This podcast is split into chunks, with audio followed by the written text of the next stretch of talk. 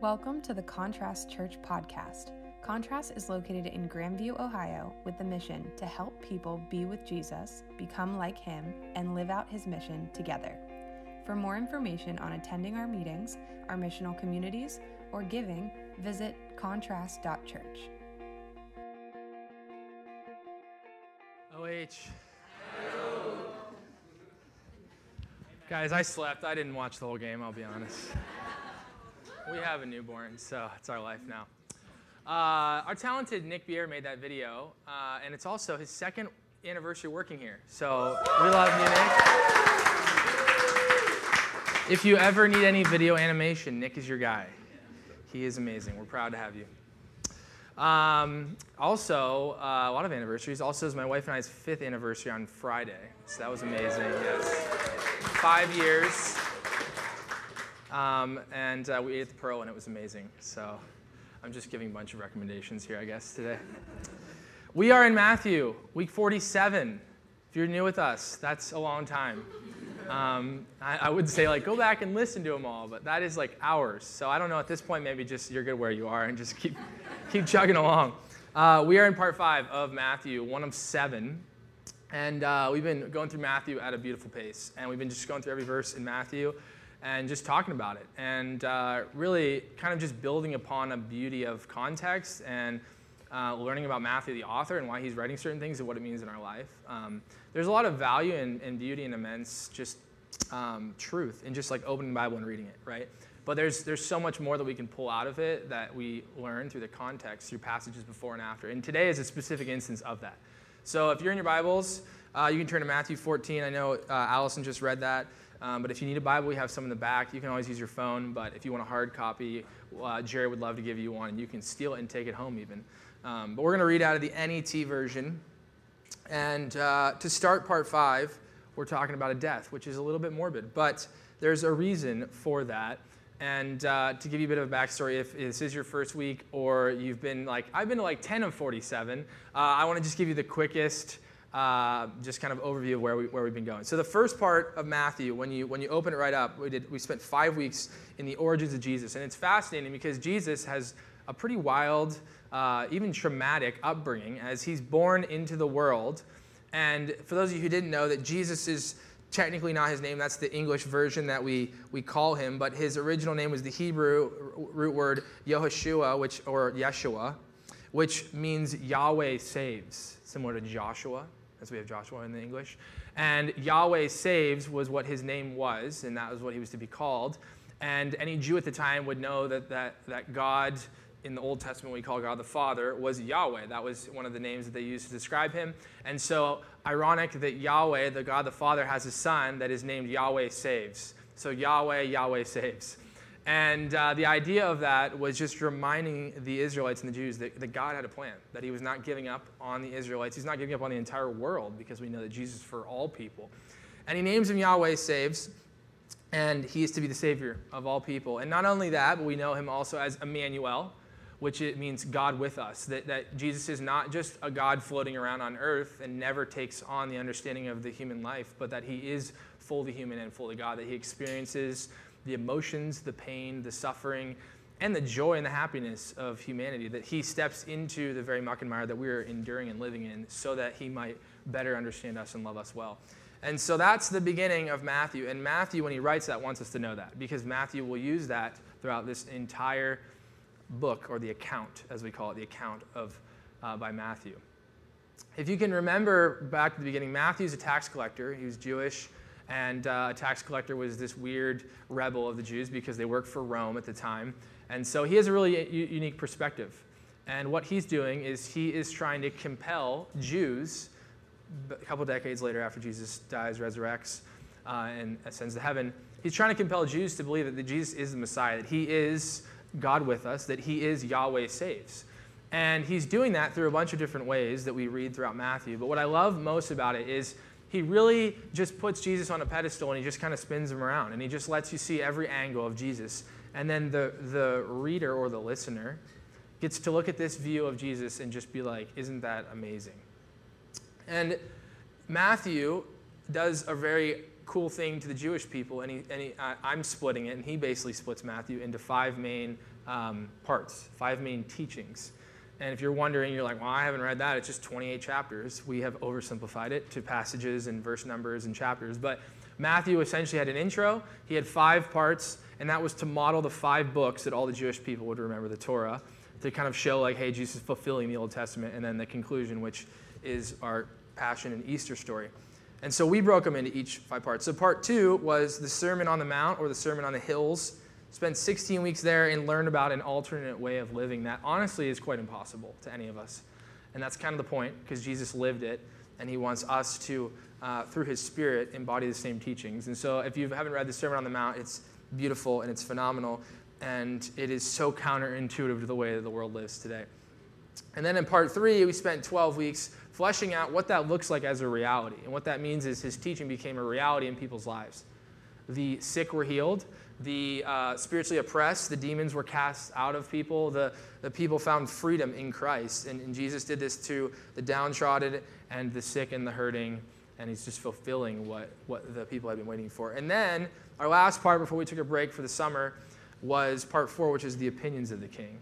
And that's just how when you when Jesus comes onto the scene and starts to bring in this kingdom, there's so many different opinions on what it is. Is, is it right? Is it wrong? Is Jesus a prophet? Is he a liar? Is he the Messiah truly? And everybody's giving their different opinions. The religious leaders have not so good opinions. Uh, a lot of the common people might believe in him, but a lot of them were just using him, right? Like for his for his powers. He's kind of like a genie. And then Rome, the, the higher powers, didn't really know what to think of him up until this point. And this is part five. It's finally bringing us to that point where all of a sudden Rome or, and the government and the governing authorities are starting to get a clue in on Jesus and it's starting to become dangerous. So that's why we start off with a death. And really, the whole premise of this part is just understanding the reality of the upside down kingdom, we call it, in, in the world and what it does to people around us. Um, and we call it upside down because Jesus takes all the power structures that we, even today, live under and among, and he flips them completely upside down. Meaning, the CEO of the company who makes millions is actually probably the farthest person from the kingdom of God because they're consumed with wealth and they're consumed with themselves and pride. And actually, the people who are most welcomed into, the, into this community of believers is the poor in spirit, is those who are willing to mourn, or those who are willing to see the sin and depravity of the world, those who thirst for righteousness. And so, this upside down kingdom is, is bothering people because it's completely counterintuitive to the way they've lived life. And so, we're going to see just the ramifications of that in the presence of the world. And what better way than to see the world commit murder? And in fact, it's actually just pretty pathetic the way that it goes about. So, uh, chapter 14, verse 1, we're going to read about John the Baptist.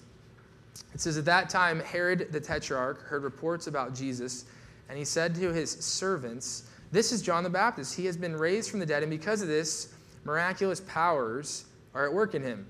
Now, this is really important when you're reading this section. These are the only two verses in this 12 verses that are actually in time. Matthew's typically writing chronological for the most part, and these are following the passage before that, which was just talking about the hometown and people denying him and having different opinions. And, and this is talking about the opinion of the governing authorities, which was Herod, who was the ruler at the time.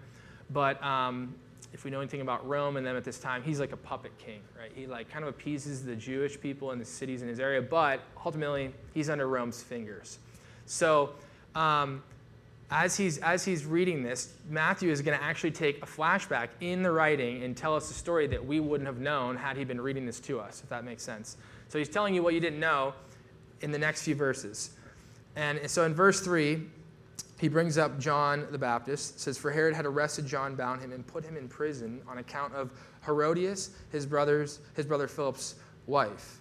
Now, if you don't remember John, John's at the beginning of the Gospel of Matthew, and some other Gospels. And uh, John the Baptist, in my opinion, is one of the most underrated, amazing people.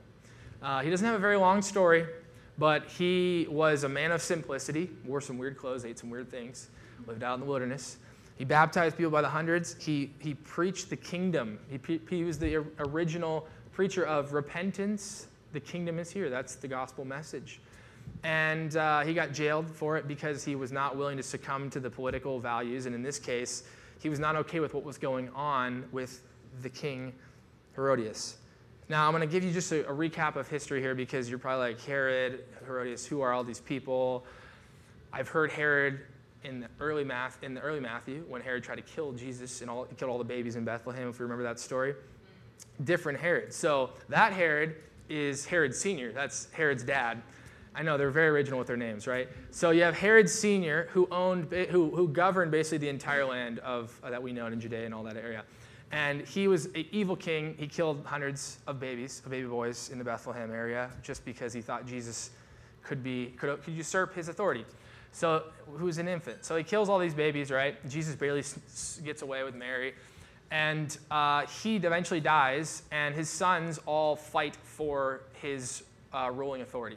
And so what they decide is let's just split it all up, right? Let's just divvy it all up, a good old like inheritance, like anything, right? And so they split up the land. And I'm going to show you a map here. Just don't stress out if you can't read everything because it's. I just I didn't have a whiteboard up today, so I figured a map would do. Uh, so this is the map of the three uh, regions. So the green, which is this giant chunk, is Archelaus, and that is the area that we like know of Jerusalem and Bethlehem. Those are all the prominent cities. But then, if you look up and there's blue up there, and then down here, that is Antipas, which is the Herod that we're talking about right now. His real name is Antipas. He wanted to go as Herod in honor of his dad. I like to call him Herod Jr.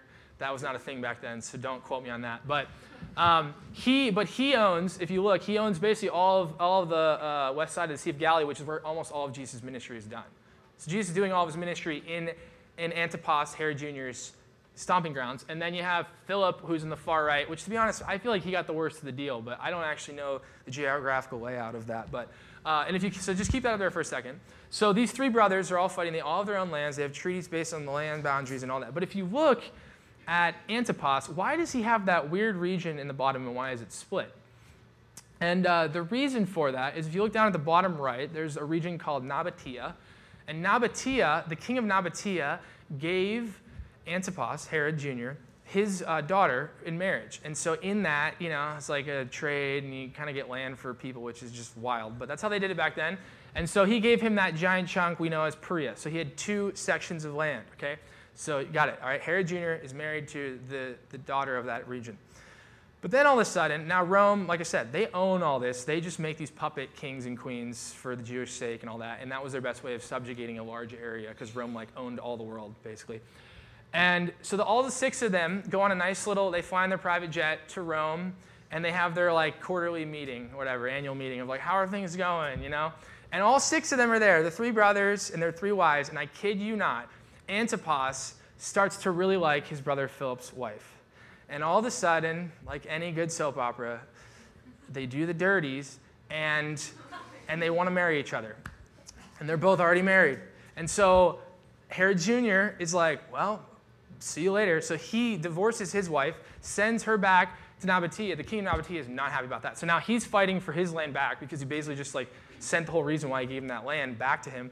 And then Philip's wife divorces him, and then she runs off and lives with Herod Antipas. And so now Philip is attacking and has at war with Antipas. I mean, like this could be a TV show, right? Am I wrong? It's amazing. I mean, this is real life. Like people are like, oh my gosh, soap operas, like what a crazy thing. And I'm like, they've been going on for centuries. You just got to read a history book. And you're like, well, history book's boring. And I'm like, sometimes it's not. So in this moment in the Bible, Herod has married Philip's wife. Like she divorced him, he divorced his wife, he marries her. So he's married to his half brother's wife, which is just not okay for a lot of reasons. But um, the Jewish people are furious. Okay, they're like, this is not okay. He's our Jewish king, right? This is not okay.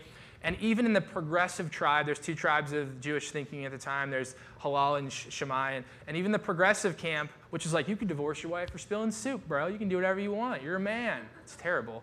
Uh, the other one was like, no, only for sexual immorality they're both like, this still isn't okay. Like, you can't just divorce and then divorce, double divorce, and then just to remarry. You can't do that. And so they're all mad. And John the Baptist, of course, is not happy.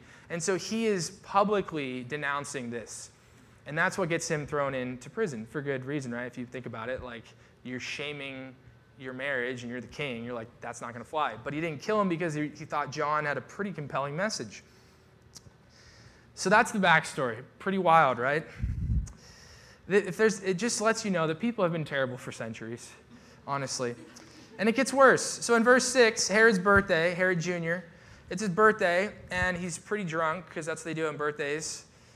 Like I said, nothing's changed. Um, and uh, if you're over 21. And uh, his daughter, who this is Herodias' daughter, so was, was his niece, now his daughter, dances before him and all the people there and pleased Herod. Now, we don't know what kind of dance. I don't think it was like five year old ballet, but I don't know if it was, you know, like really, really overly provocative, but we're not sure. But either way, they're drunk and he was impressed.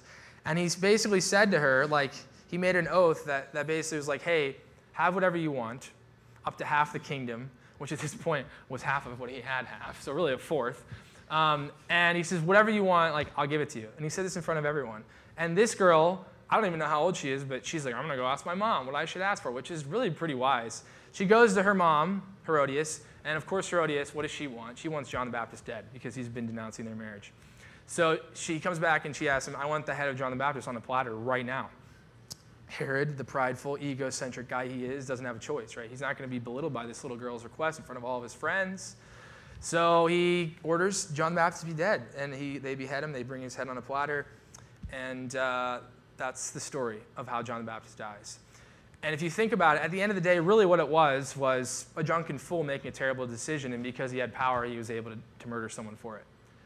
It's pretty sad. It's actually pretty pathetic when you think about it, that someone's life could be ended like that because of just a stupid, drunken mishap. Um, and those are the people who are in power. So if you thought today was bad and you were unhappy with the political climate, I don't know. This, this could be, this is pretty bad. And John's disciples came, they take the body in verse 12, and they bury it, and they went and told Jesus. Now, uh, this is the end of story one. I'm actually going to talk about the other story today as well because they actually tie deeply together. But uh, I, I, talked about this and I built this up because I want you to feel the experience and the weight of Jesus hearing this message. This was Jesus' cousin, okay? He was with him, he did ministry with him, he saw him be baptized. You remember the great baptism of Jesus, pretty wild show. Uh, uh, John was there and they've grown up together and, and then all of a sudden you're in this situation teaching and, and the, his disciples come to you and they're just devastated and they're like hey john is dead. His head was cut off. Uh, and they tell the story right? And so matthew tells you that now he zooms back out. Like he showed you the flashback he explained the story and now we're back to verse 13 and it says this in the next story. Now when jesus heard this he went away from there privately in a boat to an isolated place uh, most of us, just like I said, we, are simple people. We read, oh, I see a subheading, I'll read there down, right? And you would have read that and just thought, oh, we're talking about the feeding of the 5,000, but you maybe wouldn't realize the entire context of why he was running away. He was running away because he was devastated, because he was grieving, because he's, remember, he's fully human. And I don't know about you, but if you found out news, anything like that, even just like your, your uncle or your cousin died in a car accident, like you're just not going to be okay. And Jesus takes that, that message, he internalizes it, and he's like, you know, I just need, I need some alone time, you know, which for good reason, right? And I also think there's more than just, hey, someone in your family died. It's, hey, the guy, the ruler of the authorities who has the power to kill you is, is like he's on to you, right? Like he just killed the guy who was your forerunner of your message. And so now you got to play things a little bit like safer. You got to be a little bit more under the radar, and and you're also. I think Jesus is reminded of the weight of where he's going. Right? He knows where he's going, and he knows the weight of it. And these are the small pieces of grief that he experiences on the way that he is still just human and has to like deal with. So he's on the way to an isolated place. The disciples, they all get on the boat with him and they, they, they, were off and they're like, all right, let's like find a good secluded place in the Sea of Galilee. And they, they find this little pocket and they get pretty excited about it. And then they get up to the shore, and there are thousands of people there. Which I don't even know. I've read a lot of different commentaries on like how thousands of people just showed up on the side of a on the side of a, the shore. Maybe they could see the boat from far away and they all ran and followed him. There might have been people in that area in general and they, they knew that was Jesus and they all flocked. Maybe they, who knows, right? But there's thousands of people. We know there's more than 5,000 because that was just men. So there's literally thousands and thousands of people.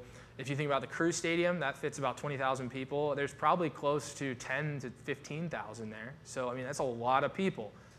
Imagine you just found out your cousin got in a car accident and they want you to go out on stage and sing the national anthem in front of everyone, right? I mean, that's pretty brutal. And that's like easy because the national anthem, you know the words. You're not like teaching people the way of life, you know? And, you know, they're probably like, oh, shoot. It's funny. I'm like, why didn't they like, oh, turn around, let's row away? They just, I guess they just were like, well, we're here. I guess we'll pull over. And they get there, and verse 13b, that second half. Uh, when the crowd heard about it, they followed him on foot from the towns. So, like I said, I don't know how they knew. They, maybe they could see the boat. I don't know how they found him, but they, uh, they did. And as he got out, he saw the large crowd.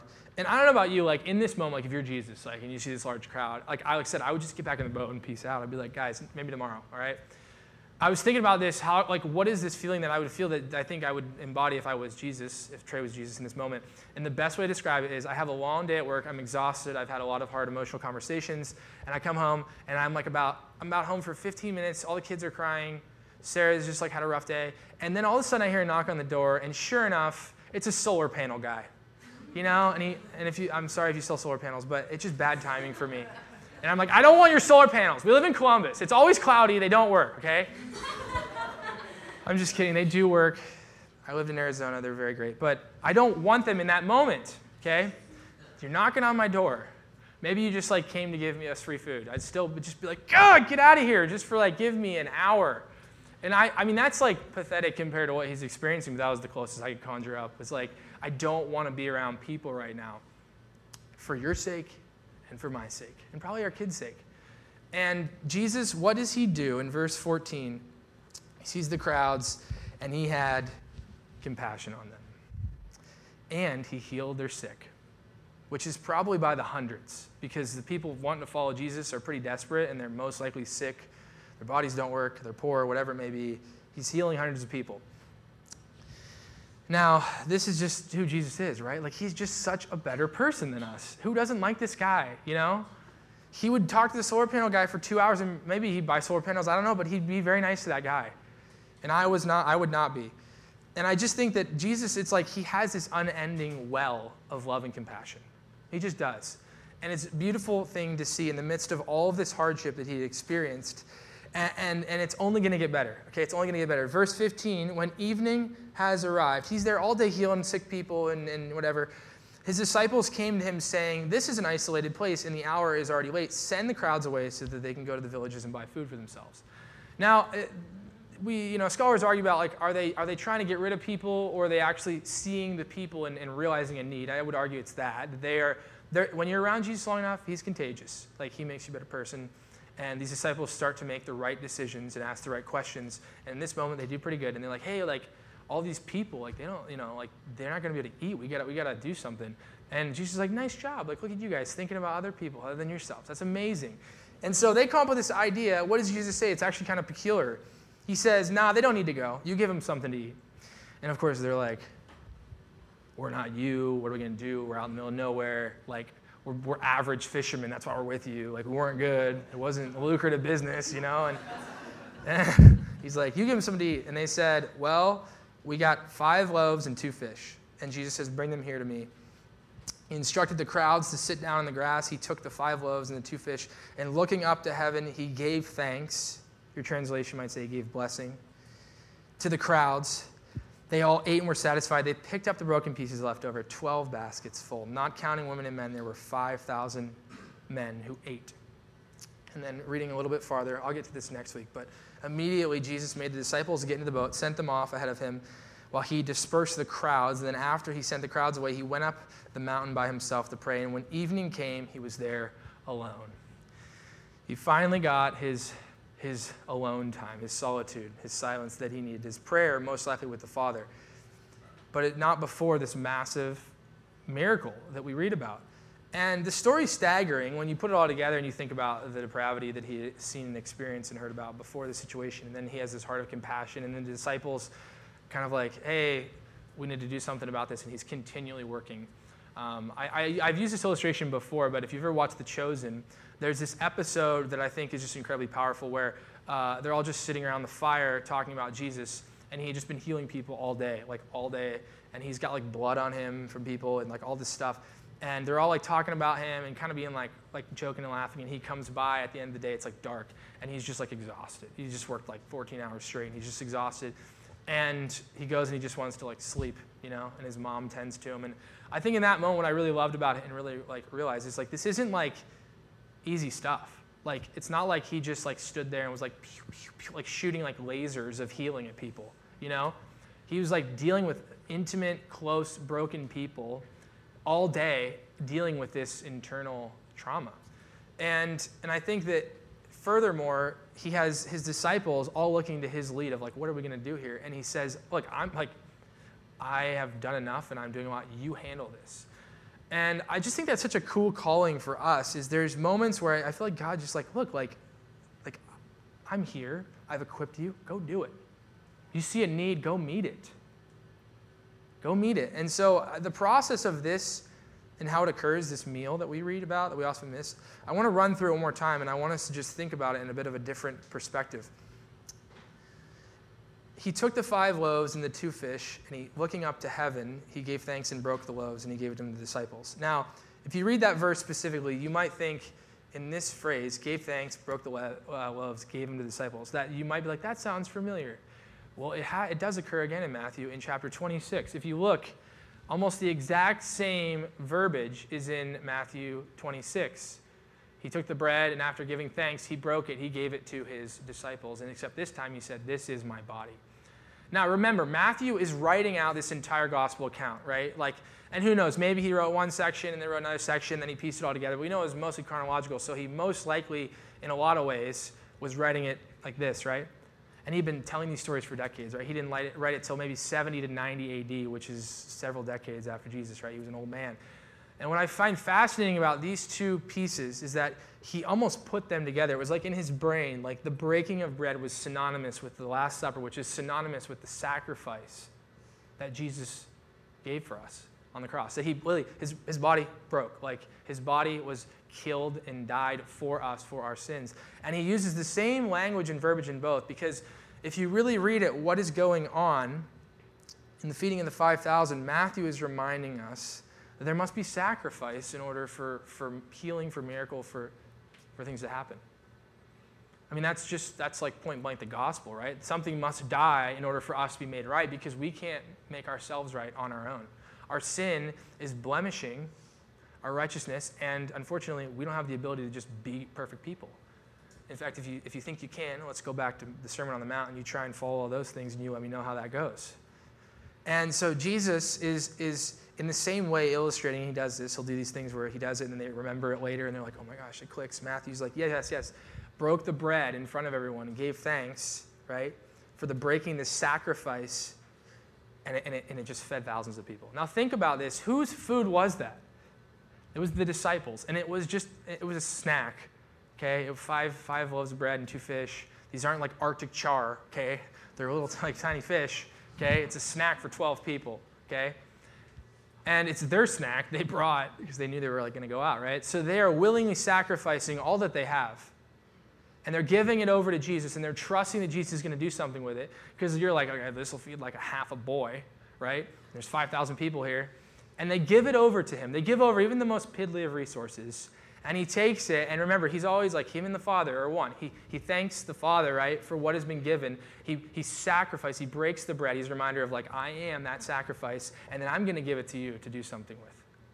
So what does Jesus do? Think, look, at the, look at the verbiage he says. You don't, they don't need to go. You give them something to eat. Great idea. You do it. And so they said to him, we only have these fish.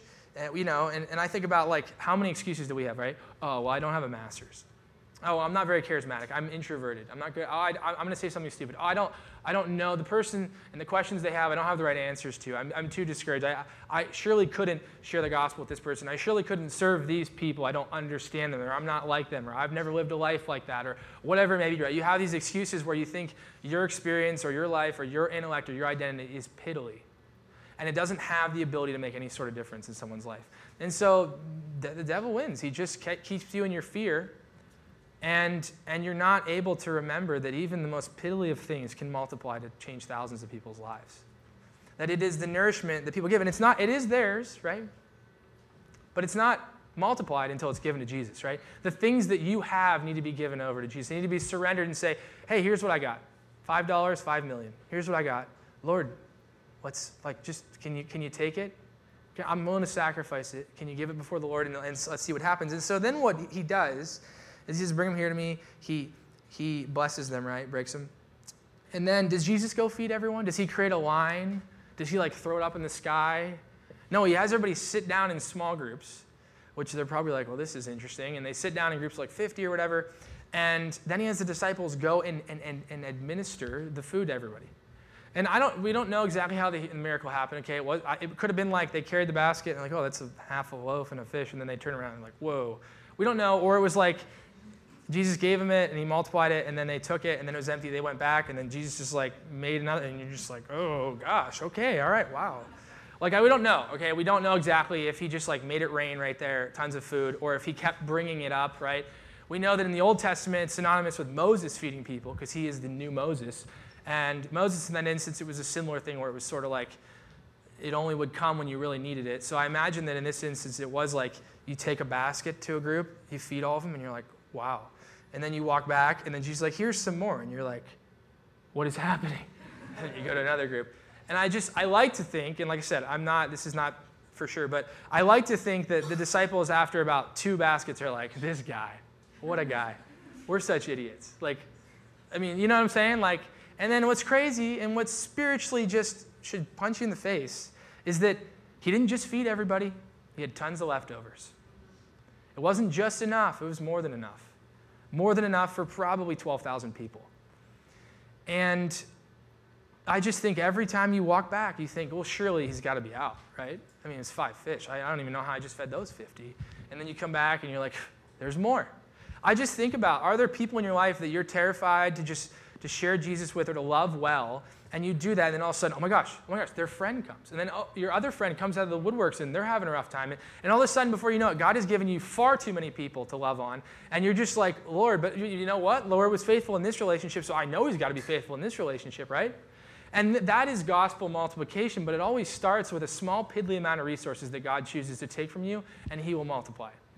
And I think in our lives, when we, when we really think about this, like th- there's nothing significant these disciples had other than the willingness to trust Jesus in this moment. And I just like if you just take a nice bow on it, and I, I want to um, I want to invite up uh, Nick for this because I wanted to take communion uh, in, as a reminder of this.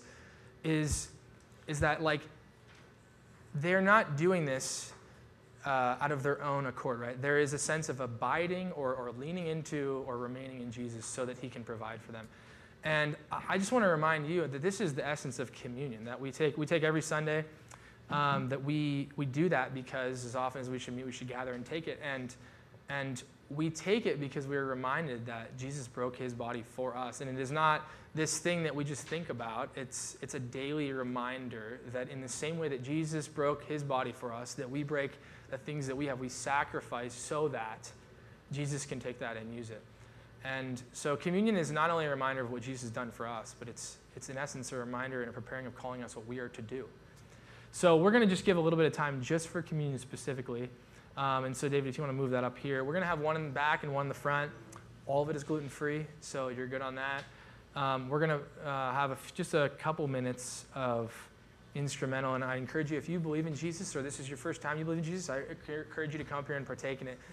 And as you reflect on it, as you take it in your seat uh, alone or with someone, you remind yourself that like Jesus broke his body for your behalf, and it had to happen, right? There are hungry, broken people and it had to happen so that we may, might be made right with God. So I'll encourage you in the next two or three minutes to take communion, and then I'm going to come up and close So I just want to spend just a minute just kind of shifting, and I mean, it's a lot. There's a lot today to think about.